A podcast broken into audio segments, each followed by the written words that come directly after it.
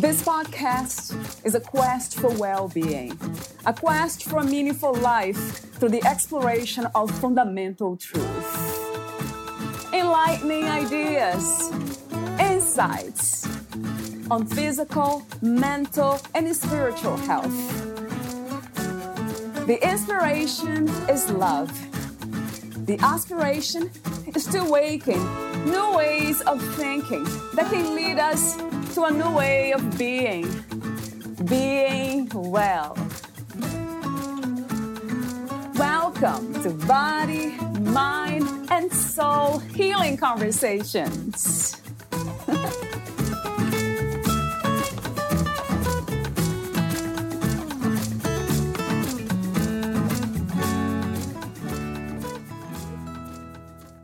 Let's take a look at the idea of standing up for someone or something. You're at home one evening and there's a knock on the door, or a buzz on the buzzer, or whatever. You open the door and there's someone there asking you to sign a petition banning the opening of a fast food place on your street. It's part of a well known food chain across the country. Would you say yes and sign? Say no and not sign? Say, I would like to know more before deciding, or something else? And why this choice?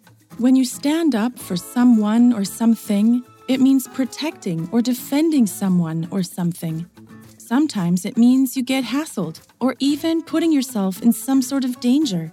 Standing up for something is a big idea and perhaps an even bigger action.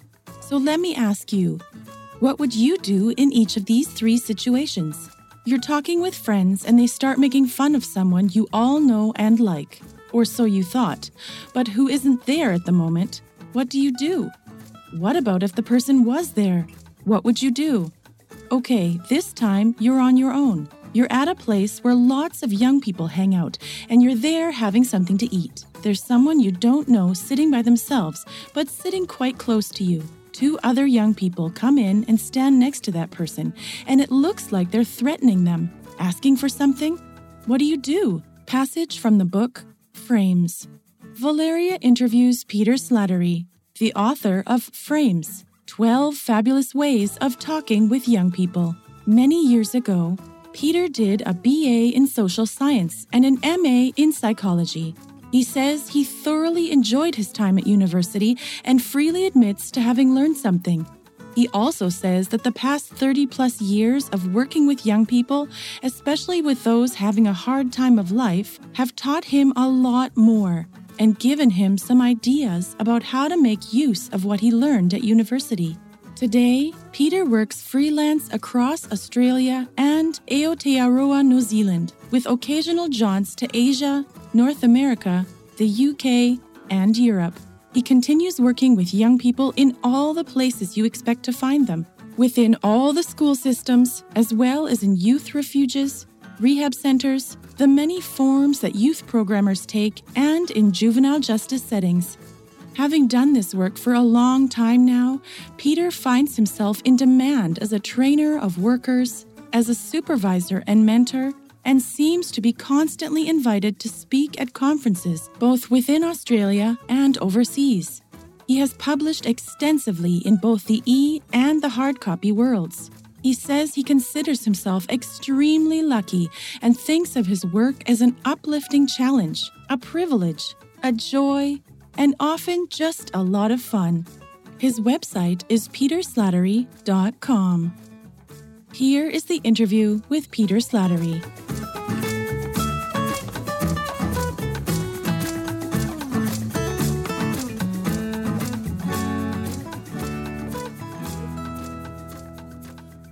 In your own words, who is Peter Slattery? Yes, that's the question I expected. right, right. I tried not to prepare an answer because I would rather sort of just be spontaneously me rather than sort of thinking about something, but it was hard not to think a little bit, and so I did. So I thought I'd just mention a couple of things that I do, which are actually important to me, and that's not who I am, but that's what I do, and they have significance to me. So I do a lot of physical things, but they're all, I don't play sport, but I, I run most most days. And if I'm not running, then I cycle, and if I'm not cycling, then I swim. So I do those things, and I do triathlons, obviously because of those three things. And both my boys, my younger boys, we've got two big boys and two little boys. The big ones are grown, and the small ones are not yet grown. Uh, they do them as well. So those things are important to me for all sorts of different reasons, which I could talk about, but they're, they're just important in terms of not just health, but you know, state of mind and everything else. Look, I'm certainly a father in training. I, I feel like I let myself down and my kids down constantly as a as a father. Uh, it's it's a hard gig, but certainly and a father still in training, I suspect forever, that defines me in my life in in many ways. So we have the two big boys are now grown; they're 32 and 30, uh, 31. The other one just turned 31, and the little ones are well, the little one's not so little. He's 14, and then the other one's 10. Um, so I take a lot of my life and a lot of my time and and my purpose is is built around the boys. We I've made a point of as they've grown to be there, I hope, for everything that matters to them. And like all families, we go through hard times. So Peter Slattery is somebody who I think I think cares about. I think I care about my family deeply, and my partner and I. We're sort of we quite volatile people. We're both really speedy. I'm speaking slowly. For me, this is me at about half half pace. So we're both very very speedy, which means both our boys are super active as well. And Janine, my my wife, my life partner, is from Aotearoa, New Zealand, and we are really important to each other, as I suppose most, if, if many, if not most, couples are. So that relationship is is hugely significant to us in terms of how it continues to develop and I think inspire us. And Janine has a she's not calm at all by any means, but she's got an extraordinary strength to her. And so part of what Peter Slattery is, is a person in relationship to other people. I am definitely a, what you'd call a people person. So I'll stop there and see if you want me to add anything. I'll be asking you more questions to understand the way you think more about life. But thank you for being you. Thank you. I have no choice. This is who I am. yeah, it's beautiful. Before we talk about some of the topics in your book, Frames 12 Fabulous Ways of Talking with Young People, I have a few warm up questions, as I mentioned off record. So the first one is What does it mean to be a human, Peter? Oh, it, it means to. I feel like I need to be careful here because here I am. Um, a privileged person living in Australia and I look at the hardnesses of the world and the difficulties and some of the stuff that's happening in the United States right now around race relationships, which are echoed in this country. So I think to be human for for each of us is quite a different lived experience. And I think I, I live mine from a position of a non Indigenous person uh, in Australia, or in, in any country, I'm non Indigenous. So I live, I think, a privileged life.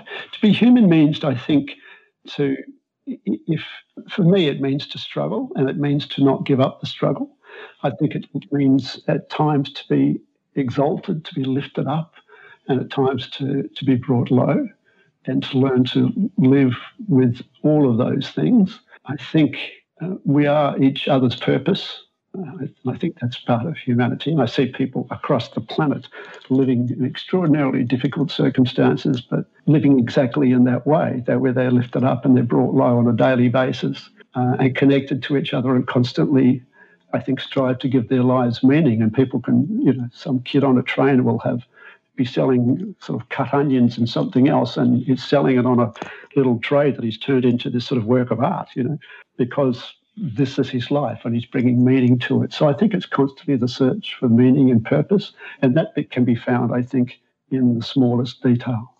Yeah, that's true. What is well being to you? How would you define well being?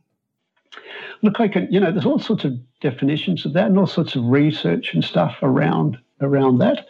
One of the one of the frames in the book, and the book came from my work, not not from not the other way around. I didn't like write my book I mean, it, to bring it into my work. Frames is just a way of having conversations with young people and not just with young people either. But one of the frames in the book is body, mind, heart, and spirit. And that, that seems to, that encompasses humanity, I think, and that encompasses our, our search. And I constructed that frame uh, especially for, for young people who were particularly body conscious because our bodies matter, but that's not who we are. They're just, that's part of who we are, and that's what carries us around. So I'm not sure if I've really answered your question there or not. Yes, yeah, I would say so. I'll be exploring that subject a bit more later on. For now, I will continue with the warm up questions. And the next one is about freedom. What does it mean to be free? What is freedom to you?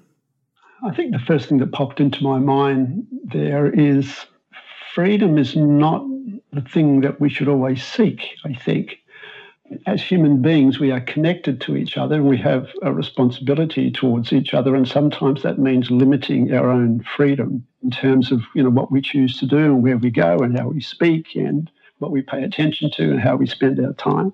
So we're not freedom is not something that's uh, unlimited. I think freedom is is the capacity to do pursue your dreams, I suppose, and that's already a privileged position to be able to do that. And I think we need to be free to be all that we are, whether that's a spiritual position or a religious position or a cultural position or a gender position or a sexuality position. So I think we need to be unfettered in that regard, but not free to do whatever we want, because I think we have connections to others, and that might limit our choices sometimes. But I think that's a good thing because I think, in, in lots of ways, responsibility and connection trumps freedom. At this time, what do you think is the world's greatest need? Well, I live in Australia. I think perhaps the world's greatest leader is just south of here in New Zealand, um, Jacinda Ardern, who is the Prime Minister of New Zealand. And she's an extraordinary human being. She's and she's fairly new to being prime minister. You have a president. We have prime ministers here. Uh, when she spoke, I think it was her opening address at the at the UN. There was one world leader who was who was threatening various other countries with withdrawals and all sorts of sanctions and conflicts. And Jacinda Ardern repeatedly spoke of kindness. Mm. And I think, you know, there's no nothing economic in that. There was nothing cultural in that. There was nothing in terms of personal gain in what she was saying. She simply talked about something that she thought the world needed more of. And she repeats that, and I believe that she means it. So um, I'd be inclined to uh, to back her and say I think kindness is is a little something something that we're a little short on, and we could do with more of just to clarify, kindness, what would be the manifestations of kindness? Okay. And this is not, this is a, it's a comment about me, I suppose, or it's a story about me briefly, um, because people have done exactly the same for me. I was jogging, I saw somebody approaching me in the street. She looked like she was wearing a, a dressing gown and waving and gesticulating. Uh, and when, as I approached, she, she was crying and sort of talking to the air, and she looked like she had a sore eye. And um, so I just stopped and talked with her and said, "So, you know, what's happening?" And she went, "Oh, you know, and, my, and this man has done these things, and and and I have a false eye." and she took her eye out and showed it to me, and that's an unusual occurrence. That doesn't happen every day. Right. and you know, I said, "Well, are you safe?" And she said, "Oh, yes, he left years ago." So she was going through something in in her mind who you know and there was a person present for her who wasn't there at all. And she said i used to be healthy and i could run like you and stuff. And i said but here you are you're, you're walking. This, you're doing it. You're doing you know, you know physically looking after yourself. One of the great things to do we know when you're actually not feeling great is to move. Keep moving. You know like you don't don't stop move. Do something. And i said you're doing it. You're doing exactly what you need to do. You know and and she, she calmed and, you know, I said, well, on these streets most mornings, are you all right? I can help you. She said, no, no, there's nobody at home. I, am I'm safe. I'll go home. And I said, fine. So but that was that was an act of kindness, I suppose. And I suppose that's when I like myself, when I do something without thinking that I think is a good thing. And it occurred to me then. I've just been on on, on a train in India where someone looked at me and I think they decided that I looked thirsty and gave me water to drink. Oh. And you know, being a fairly sociable person, I kind of you know, turned to them to have a conversation, and they, they didn't particularly want to have a conversation. They just saw that somebody was in need and they could respond with water, and so and so they did. My 14 year old boy, who's who's going through a bit of a tough time at the moment and doesn't always love love the world. You know, the other morning I he just said, "Thanks, Dad." You know, thanks, Dad in, in, a, in a really nice way because he'd, he'd got a bit grumpy about something. It actually, we drink coffee in our household and he'd, he'd made um, made me a cup of coffee, I think, and himself, and had managed to pour them both on the floor somehow, you know. And I said, that's, that, he sort of got grumpy. And I, I said, Look, I'll make another one, not a problem. So I did. And he was still grumpy. And then a moment later, I heard him call out, Yeah, thanks, Dad. You know, that's kindness because he'd risen above his own sort of disappointment at having spilled his coffee. he stopped being grumpy for a moment and he was kind to his father, you know, to me. All, all those things are acts of kindness, I think. I love those. Yeah, yeah. They, they resonate very much as kindness. And somehow I connect the word kindness to patience, understanding, compassion. And why not the word love? What is love to you, Peter? What leaps to mind automatically, I think, is love is an action. We can say all sorts of things. I was asking somebody once what the word, what respect meant. And they were telling me, and their phone went off, their mobile. Do you call them cell phones? We call them mobiles. And he just turned away. And I kind of thought, and, and, he was explaining to me what respect meant while answering his phone. I thought, well, I think he's missing the point here somewhere. You know, like there's something not in keeping with his words and his and his actions. So certainly, love are things like feeling, but love is something that's I think is unlimited. And I think, and my partner would, would say beautiful things. You need to talk with her about this. Um, she she has endless, boundless love it's not limited by relationships. She's very deeply connected to her culture. She's indigenous to New Zealand. She's Maori. So she's deeply connected to her culture and to her whānau, her family, um, but to us as well. We're not an easy family, but I feel that Janine loves us and we love each other because we're committed. We're not, I think our, our boys know that we're not going anywhere. You know, like, you know, if it gets difficult, we'll be there.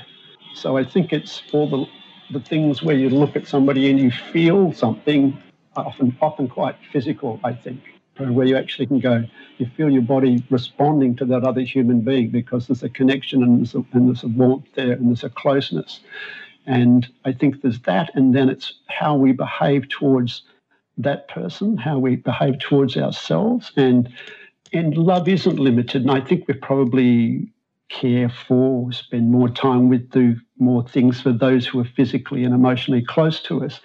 But love is not limited by those people, and that love is not diminished by it being spread to others across the planet. And again, we can, our love then is defined by the actions that we take, I think, on behalf of others and the planet on, on which we live. Um, what is your understanding and idea of peace? I think it's certainly the absence of, of conflict and tension, but that's almost impossible to achieve, I think. It's, it's a goal, it's to, something to aim for, but it's likely always to be, I think, tension in the, in the world, larger or lesser. So I think peace is something to do with, you know, there are things that people would have on posters on walls would say something like this, I think, but I think there is something about looking to where we can make a difference and where we can make change, but at the same time, accepting who we are and what's happening around us because we're frail creatures and we can, uh, you know, I, I, was raised a Catholic and Catholics are very good at beating ourselves up. You know, everything's my fault. You know, you know, global warming, it's my fault. So I think if we can we can look at who we are and say, all right, okay, and I can say to myself, you know, Pete, you know, you, you were you were tough on your son that day. You were grumpy with him, and you were grumpy with him because you were grumpy with yourself. Uh, and it's a good thing not to be grumpy with my kids. But if I can go, all right, well, don't beat yourself up about that. What you what you strive to do is to bring, you know, a sense of peace and calmness to how you behave and and how you and see that within yourself and accept that it happened and try to be a better human being um, because I think we need to be at peace with ourselves so that we can be of value and, and connection to others. Yes, that's a Wonderful answer. We need to be at peace with ourselves before we try to make peace or trying to manifest peace with others or even begin understanding what peace is outside of us. So let's talk for a moment about spirituality. What, where, and who is God to you? Look, I don't have any convention. Like I said, I was raised a Catholic, and so I believed in uh, sort of a, a, Catholic God. There's a comedian called Dara Ó Briain who's Irish and Catholic, and he talks about Catholicism being the most sticky of religions. And, and he's, yeah, I think he's quite right that you can you can say I'm not a I'm a, not, I'm a non-Catholic or I'm an ex-Catholic, but you can't ever. It's like saying I'm not Greek anymore or I'm not Brazilian. It just you know it's not it's not possible. So you you stay who you are. Look, I think uh, spirituality can be simply being at peace with who you are and where you are. And even how you are, imperfect as that might be. And, and that's an aspect of, I think, spirituality.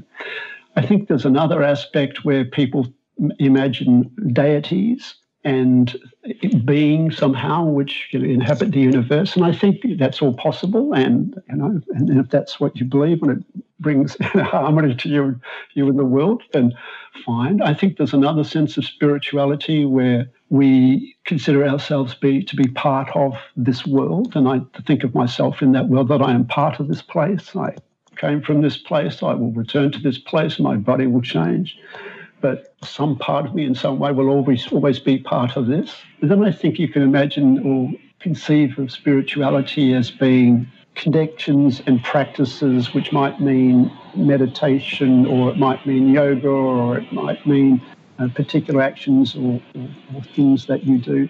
And that's another form of spirituality. Young people these days are defining spirituality for themselves in all sorts of different ways. And some of those things are simply playful, and there's nothing wrong with that. And some of them have deeper, deeper meanings and searches for meaning. So I think it's a very open word. And as long as it has good things within it, it can be just about anything. true. So true. The way you connected the word spirituality of God to the sense of inner peace and being at peace with ourselves would be a wonderful definition for spirituality, right? And I agree. And my last warm up question What do you think is the purpose of your life at this time? To live it.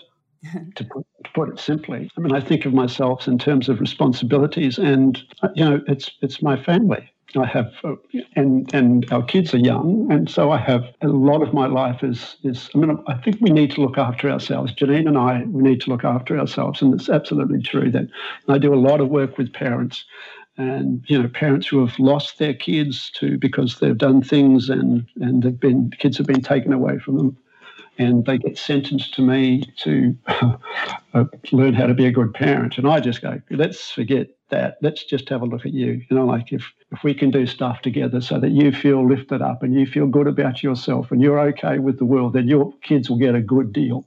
Um, you'll be the best parent that you can be. And so my life at the moment is filled with our family and with the with the raising of our kids, and that takes up a lot of my body, heart, mind, and spirit. True. Yeah. I would think so. Yeah, I'm not a mother, but I can imagine. Absolutely. Yeah. So let's talk about your work. How did you become a writer? Um, well, I used to write as, a, as when I was a kid. I used to imagine things and you know invent stories and things. So I, I enjoyed that. And in terms of you know, I've written a number of books now, or two, I suppose, and two and a bit. And I started writing one about 25 years ago and never got to complete it because somebody said, "Would you make a video about how you work with young people?" And in lots of ways, videos are easier than books. I can go, oh, I'll show you what I need. I'll go out and do some work and we'll video it. And, and that would be easier.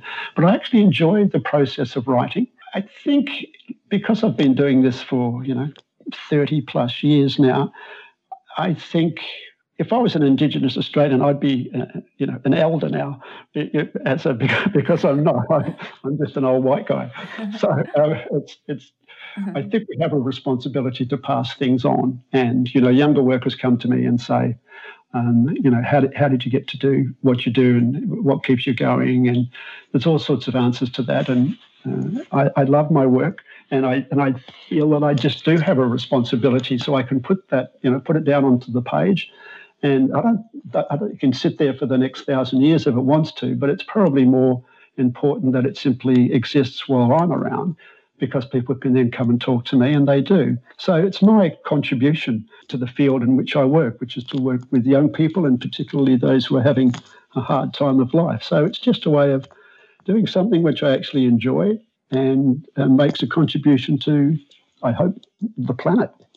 Is this work focused on uh, young people only? It's for young people, or anyone can benefit from your work?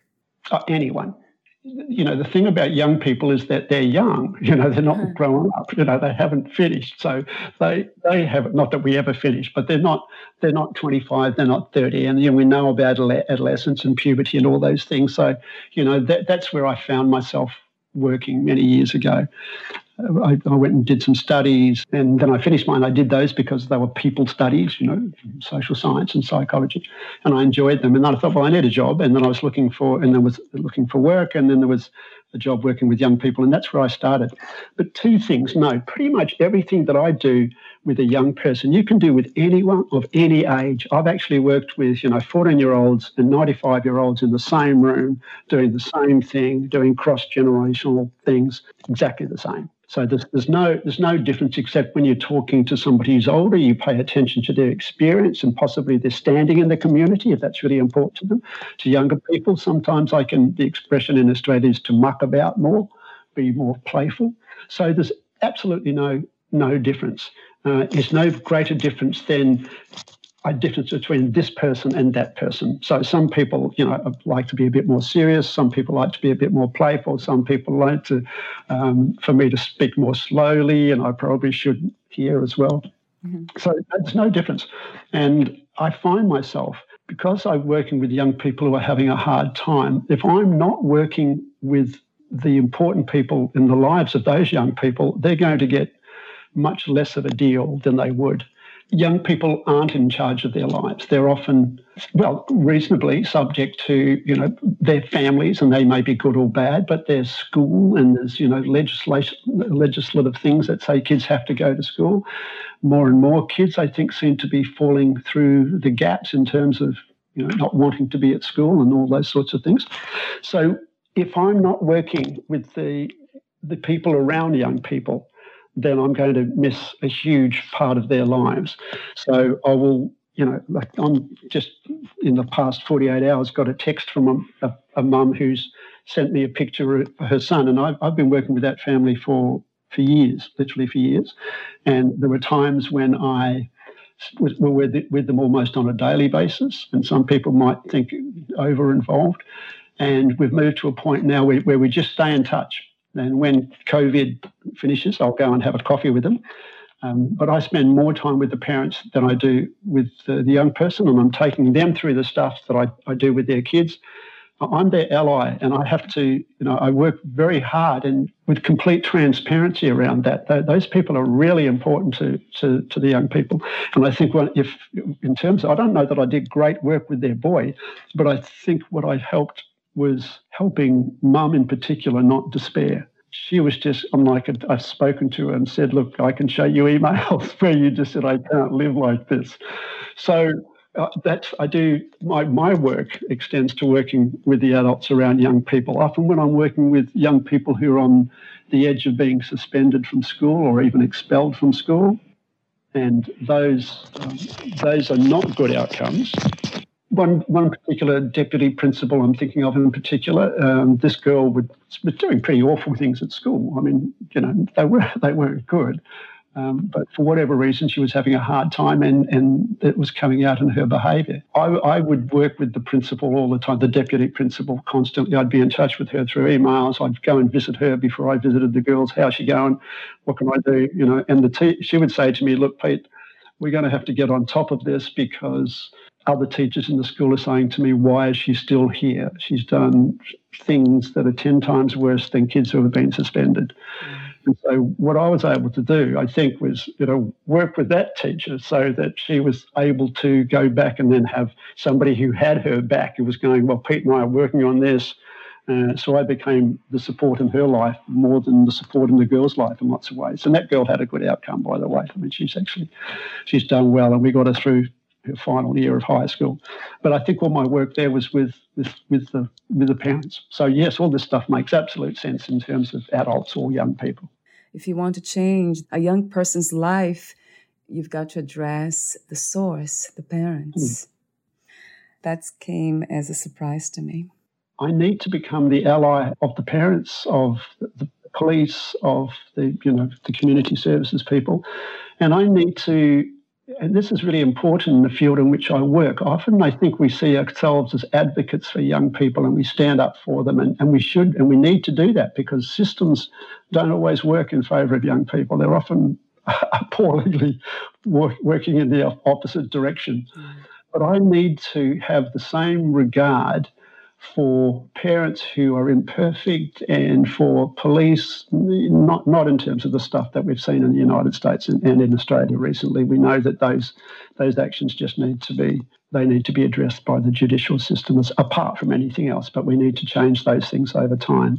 But I need to become the ally of the people who are important to that young person and their, their well-being. Otherwise, I will fail. And I think sometimes in the sector in which I work, we almost see them as the enemy, you know, that they're, they're not doing their job, so we have to. And I think there are some, you know, monsters out there as parents, and we need to take their children away from them. But most parents love their kids. They're just imperfect in getting it wrong. And so I need to see what I can do to help them as, as human beings be okay and be at peace with themselves and accept their own failings and struggle like the rest of us to get it right. Because if I can do that, I will do often as much for the young person uh, by doing that as I can by working directly with that young person. What are the frames? um, look, it's just again, if you work, okay, it comes from working with young people who are having a really hard time of life. And you know, um, you know, I, I, work with them in juvenile justice settings or schools or you know rehab centres or wherever. And often a young person will they'll say, "Oh, look, this has happened. I've been kicked out of home again," and I'll go, I, I didn't think you were living at home. I thought you were, you know, staying in that hostel. Oh, yeah, well, I had to leave the hostel. Gee, gee what happened? Well, uh, because I got into a fight with, how did that come about? Oh, okay, I got back on these drugs and stuff. And I go, I thought you'd stopped. And, and before you know it, you're sort of putting out fires everywhere, or you've got this cascade of problems, you know. And if I'm not careful, I can just chase each one of them. So I thought, you know what? What I need to do is with, work with this young person by putting some kind of a border around some part of their life so that we can go, let's just have a look at that. You know, just, have a look at that for a minute. And I know there's other stuff, but let's let's have a look at that, see what we can do. So it might have been something like saying, uh, and you can just make up a frame on the spur of the moment, and it might be something like, okay, look, you know, think of everything that's going on in your life at the moment. And with some young people, I get them to write things down or draw you know, things on a bit of paper because it gives you time to think and sort of externalize what's going on for yourself internally, and you can see it in front of you and you can point to it. So even if it's stick figures or just, you know, go, okay, that's everything. Okay, now put a, you know, and I don't need to see this either. You know, that's up to them. You know, they can put down whatever they want. I said, what do you think's the most important? You know, put a put a most important next to that. Um, okay, uh, which one of those things is most fun? Because that's really important. You know, I, I put a guess, you know, an F next to that so that we know it's that. Okay, which one of those do you reckon is most urgent? You know, so it might not be the most important, but it might be the most urgent. Which one of those is that? And then it might be okay. Which one of those? And I might not quite use these words, but where, where you, where might you get some traction? You know, which one of those things, if you were to have a, a crack at it, which one of those things do you think you'd be most able to have an impact on if, if you need to shift it in some ways? So, you know, where, where do you think you'd get some success if you were to try and shift something? And it might be within the person or outside the person, it, it, all those things. And they have a look at that and they put something against that and I'll go, okay, where do you want to start? Which one do you want to start with? And now they've already been through a sort of a process of thinking about what's important, but but what's fun. I need to keep the fun and this is important, but I don't think it's going to make any difference. I want my mum to love me, but she doesn't. Mm, you know, can I? How can I affect that? So already they're starting to solve their own problem, if you like, look at their own landscape and make some decisions about how to move forward. And it gives them runs on the board, as we would say in Australia. I don't know how you would describe that in the, in the States, probably something to do with baseball. That's where we go. So the young person has agency, if we want to call it that. They have control and they're, they're entering into a process where they can start to take control of their life. And it's done in a way which is contained, so it becomes doable rather than trying to solve everything.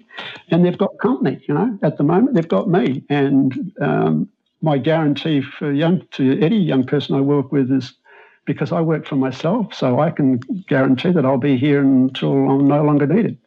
Like, you know, because all, a lot of young people expect you to quit and you know they'll ask me how long are you sticking around? Oh, until, until we're done. That's where the, the frames comes from and, and that's how it works. And in the end i decided to turn it into a book which is what i've done. And i think the what we call here in the united states that i hear is being the captain of your own ship of your own boat. Yep. Yeah giving that sense of control to them i love the method. Mm-hmm. you say how might the young person respond so that you pose a question and then you have this green light and the orange and the red yeah. talk to me about that that's a wonderful way to guide us for the answers and response right?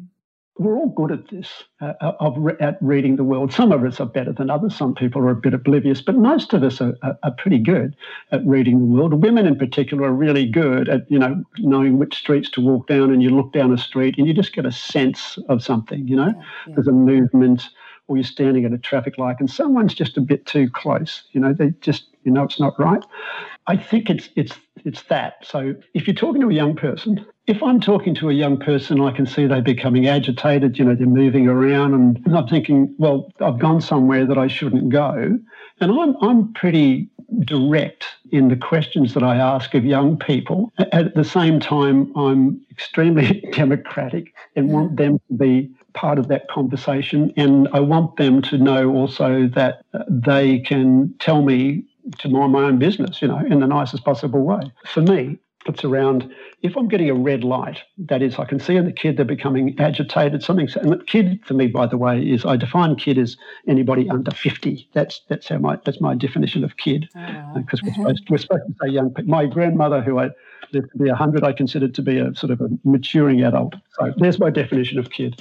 If I get a, getting a red light, then I might just simply stop or go somewhere else. Or sometimes, even though I ask questions a lot because that's a way of paying attention to the other person, it's not an interrogation. I, you know, if I'm asking you about music and you know whether you like um, Brazilian music, for instance, and how can you not? Then I might go, yeah, look, I just I love I love you know the clave patterns in in music, and you know, so I can drop some part of my me in that conversation as well. And that in, in, the red light might become, you know, an orange light. If I've got a green light, it just means proceed. You know, the young person is responding, you know, they, they, they seem comfortable, they seem interested, they seem, you know, at ease with, with what we're doing. So I proceed.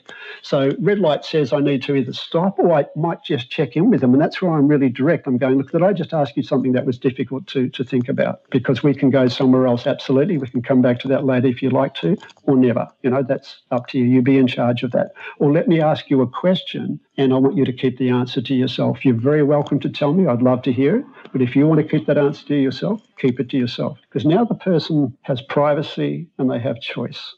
If you've got privacy and choice, you've got at least some control.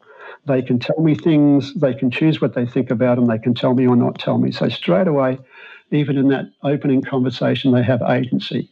So it's just a way of describing reading the environment. If the young person is seeming agitated, then you need to do something to check and see if they're okay, see if you should proceed or stop, come back at a later time if you need to. If you're getting an amber light, then maybe you just slow down, maybe you go to a different frame, maybe you flip it around and see if they'd like to ask you some questions. If you've got a green light and you judge that it's um, everything's okay and the young person's comfortable with this and having a good time, then you keep going. It in a way sounds like also common sense, but mm. um, common sense is not so common, unfortunately. No, so intuition's better. well, that's right. I like but that. intuition is also, is also means paying attention to what's going on around you. You know, yeah. you're actually looking at your own signs and the signs of others and what's going on around you, and, and you back your own judgment based on lots of little bits of information. Yeah, intuition is worthwhile. So I'm wondering how do we choose a frame? Or how do you choose when you're working with young? Do you choose one based on their personality, situation? There's a couple of ways. I mean, if you look in the book on pages, I think I'm just opening the book myself. Yeah. Um, I think it's on pages three and four, where there's a whole bunch of little drawings mm. of because each, each frame. No, I'm lying to you. It's not three and four. It's something else. No, it's oh, it's one and two. One and two. Uh, one and two. Yeah, so each frame has got some drawings yeah. associated with it. And just to let you know, those drawings were done by my then nine and ten year old son. He did a whole bunch of drawings. Oh, you know. wow. So they're all so my son, my big boy is now 14. Um, this has been published a few years ago, but I would often say to him, How would you show, you know, if you're going to draw a picture of learning, how would you represent that? So he'd draw something and, you know, or I'd say, "Can you draw me a picture of somebody sitting down?" Or, or what? So he, mm. so all the, the pictures wound up in the book. Mm. So what I might just say to it, so each of those um, frames is usually got a couple of words associated with it and a picture, you know, a little drawing, as you can see, and I can see right now. So I can look at one and it says "Look, listen, feel." Now that's pretty much a, a kind of a, a, Pete Slattery version of mindfulness activity. One, the one next to that is laugh, cry, sigh, and that's about the things that you know bring us joy and the things that bring a tear to our eyes and things that bring sort of a calmness to us. So I can just say to the young person, have a look at that, check these out, and pick one. And then the young person picks it, and then I turn to the you know the, the page, and the, each frame has only got three or four pages. They're not very long, and then I ask the questions. Now, because conversations are wonderful living things. I might go to that particular frame that the young person asked me about, and I'll start with a question, and they give us an answer, and I just follow the answer because you know I don't, I don't have to stick to what's in the book, or I might go off track and we'll have a conversation based on their initial responses. Then we'll come back to the questions that are in the book because they seem like good questions. It might be as simple as that. So they just pick a frame. Or if I know the young person, I might actually say, you know, when I know I see them next time, I'll say, uh, look, I've been you know, thinking about the, the conversation we had last time, and I, I, reckon this frame here would be just fabulous for you. What do you reckon? For some young people I work with, you ask if you know all the, the, things that I do with young people uh, can be duplicated or are they relevant to adults? There's a school that I work in, and it's kind of a, a special school, I kid, uh, I suppose, for kids who are having a hard time and tend to sort of blow up and stuff.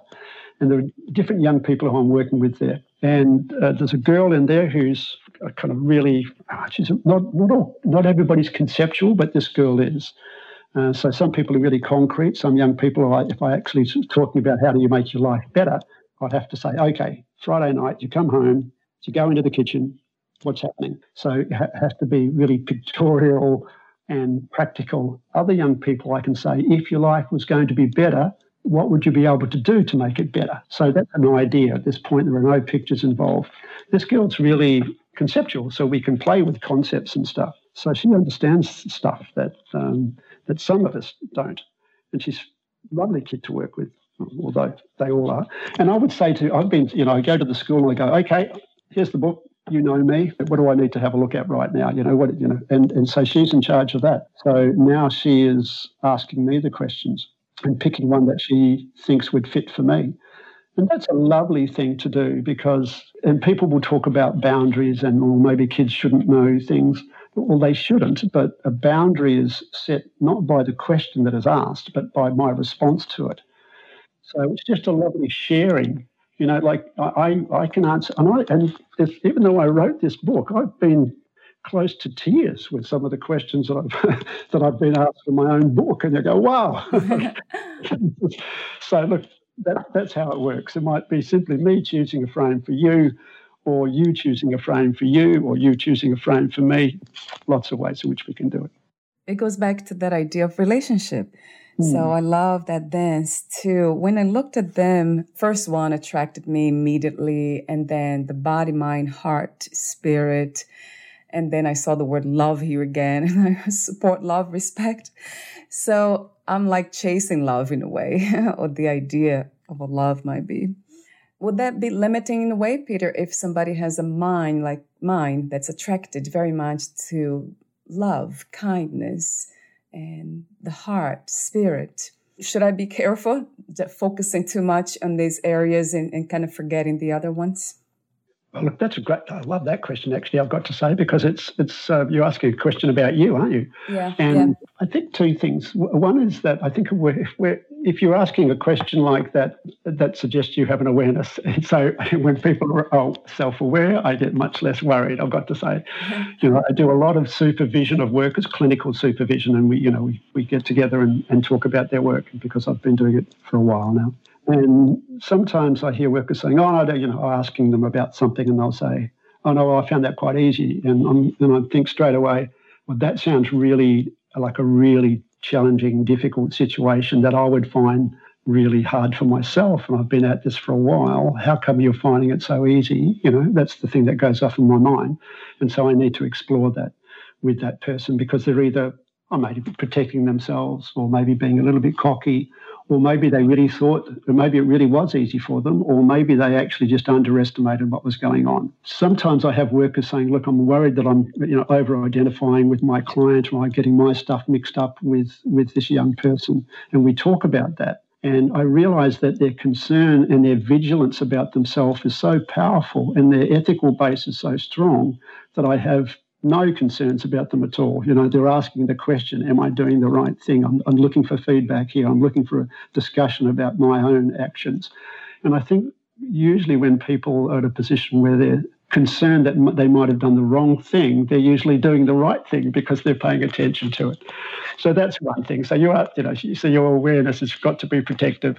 And I've got to say, it's hard for me to disagree with the idea of pursuing love in, in all its manifestations. I mean, if you spent your days trying to encourage people to eat fast food, I'd say, well, maybe you need to rethink that one. Um, right. But I'm not, you know, I'm not, you know, I'm not, I'm not hearing anything bad about that. And I suspect, Valeria, that you know, if you had the Hef Frames book in your hand and you were using it with someone, I don't think you would be prescriptive in terms of um, which frame that you thought would be useful for the person or you offered. I, my guess is that you would, because you're a person who asks questions, um, you would ask me what frame I would want to do. You know, so Absolutely. I, yeah. I'm not fearful for you. I think it's all right. so it's okay to be all, all right. about love, seeing love everywhere. well, it is everywhere. It is, yeah. And I agree 100%. Love, I would say, is the foundation, isn't it, to everything else. So thank you, Peter. hard, to, hard to disagree. and uh, would you like to add anything or read a passage in your book before I ask you my final questions? No, look, it's not really. What I'm going to do is I'm just going to open the book at random. All right, and the frame that I, I'm just doing this so I don't, I'm not prepared. This is called stand up, sit down, look around frame. And, you know, this frame is, I'm reading from my own book, it says, you know, what are you prepared to actively fight for? And fight doesn't need to mean, you know, beating people up. That means, you know, actually take a position around and do something about. So, what are you prepared to actually fight for and defend? That's a stand up. What in life do you think you need to actually avoid, stay away from? Because we've all got those things. And what is there that you feel you would like to find out more about? And that's inquiry and being curious about the world. So that's there's my own frame. And you know, the very first line after that, it says, look around. Now, let's, let's think about things you might want to take a closer look at. And that's where it starts. So that was just me randomly opening my book and thinking, yeah, I could do that right now. You know, that would be, that would be a useful thing for me to do. Yeah. So I don't know if that's a passage from the book, but it's the way the book works and it can still it can still actually make me think and feel. So I'm pleased about it. I'm happy. I never know when I produce things like this. I've written a book and I enjoyed the writing of it, and I thoroughly loved working with the, the friend and colleague who designed it for me. And she's just a beautiful one. And that was a delightful process in itself. And now I'm hearing really lovely things about how people are using the book, and um, and that's that's a joy as well. Yeah, it's and you know it's you know you can just download it from my website too. You know that's the other thing. It's it's there. It doesn't. I've made it free. Absolutely. I love your work. Thank you so much, Peter. And I have a few more questions for you. What was the hardest lesson to learn about yourself and life as of today? Oh, it's not over yet, so I suspect I've got more hard lessons. I've, I've, got to say, when I said I'm a father in training, uh, I meant that. You know, every day, every day, I look at, review how I am with my kids. Uh, so that's an ongoing lesson, and I think that has changed me. It's it's a constant constant challenge, and it, that's a complete roller coaster ride. It has extraordinary highs and extraordinary lows. So I think that's an ongoing lesson, which I, I think is going to be ongoing for, for a long time, if not forever. So the lesson that I'm learning, because I'm not I'm not particularly patient, uh, and I'm easily hurt and easily lifted up. And so for me, I think the learning, the, the lessons are coming from my from my kids on a daily basis. As I said, the, the big ones are growing now, and they have taught me a lot over the years as well. Now we have the 14 and the 10 year old, and I think they are my teachers at the moment, and I'm doing my best to pay attention and learn. Consider them as teachers, right? Right. Do you believe in unconditional self love? Oh, that's a hard one. Uh, I think it's a good idea. right, it's a good practice, right? It's it's a hard one to do, and I think in some ways I I think that the best part of me is in my work, and I think that I think, well, gee, that's terrible. Uh, you know, how can how can I not how can I not apply the best part of me to my kids? And you know, do and people would say, I'm hoping people would say I'm doing all right. Um, but that's a hard one to do, I think.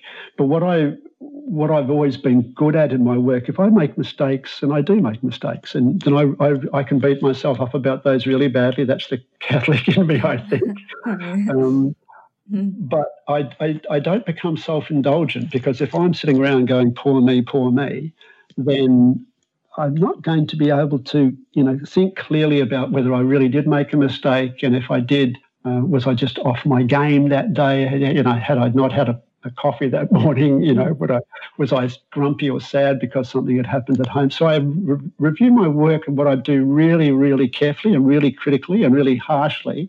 But I try to be honest with myself because I'm not. If I'm not, then I'm simply not going to do better. You know, like I, this, this I'm, I work with people's lives. It's not something that I can be casual or relaxed about. I think in that sense, there's there's self love there, um, but it's but it's a hard thing to do and I and because it, it, means it means me being completely honest and open with myself and accepting my good stuff as as, as well as accepting my my less good stuff.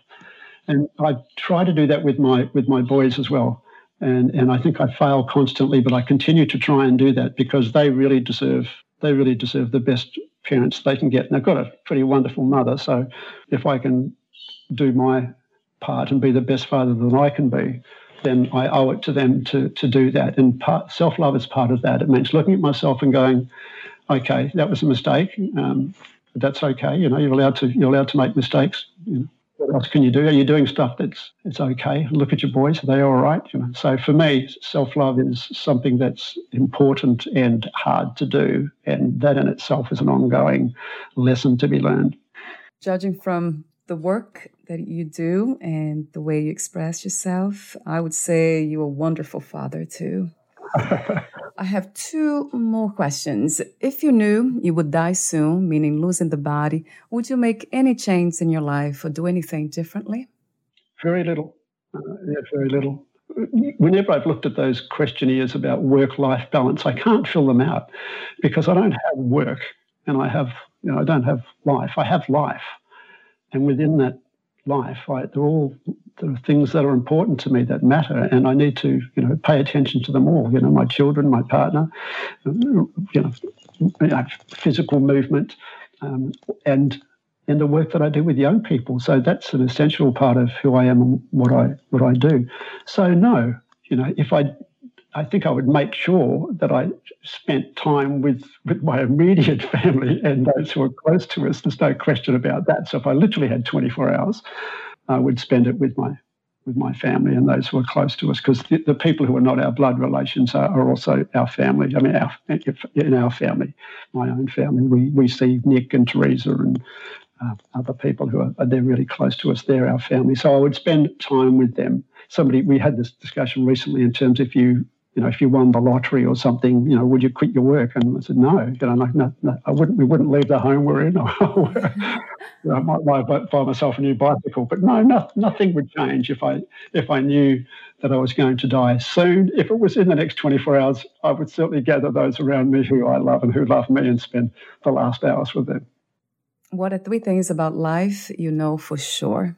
We have one. Yeah. or possibly more, but there's one that I know of. Yeah. That it's worthwhile and that it's about connection. It has been a wonderful conversation, Peter. Thank you so much for your wisdom. I love your wisdom. Mm. Where can we find more information about you, your books, products, services, and future projects? Oh, at my website, peterslattery.com. Oh, great. Thank you again, and we'll talk soon. Valeria, I've thoroughly enjoyed this. I've been looking forward to it, and it's been a complete delight. I'm so pleased that we were able to connect across the planet by sort of an, almost by an accident. It was it's been lovely. Thank you. Same here. I will talk to you soon. Bye for now, Peter. Bye, Valeria.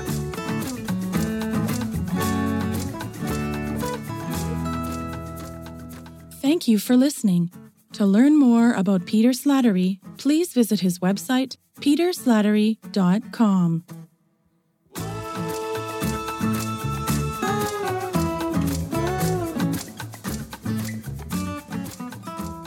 To learn more about this podcast, please visit fitforjoy.org slash podcast.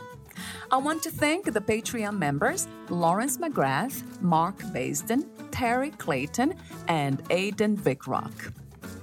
Thank you again for listening, and bye for now.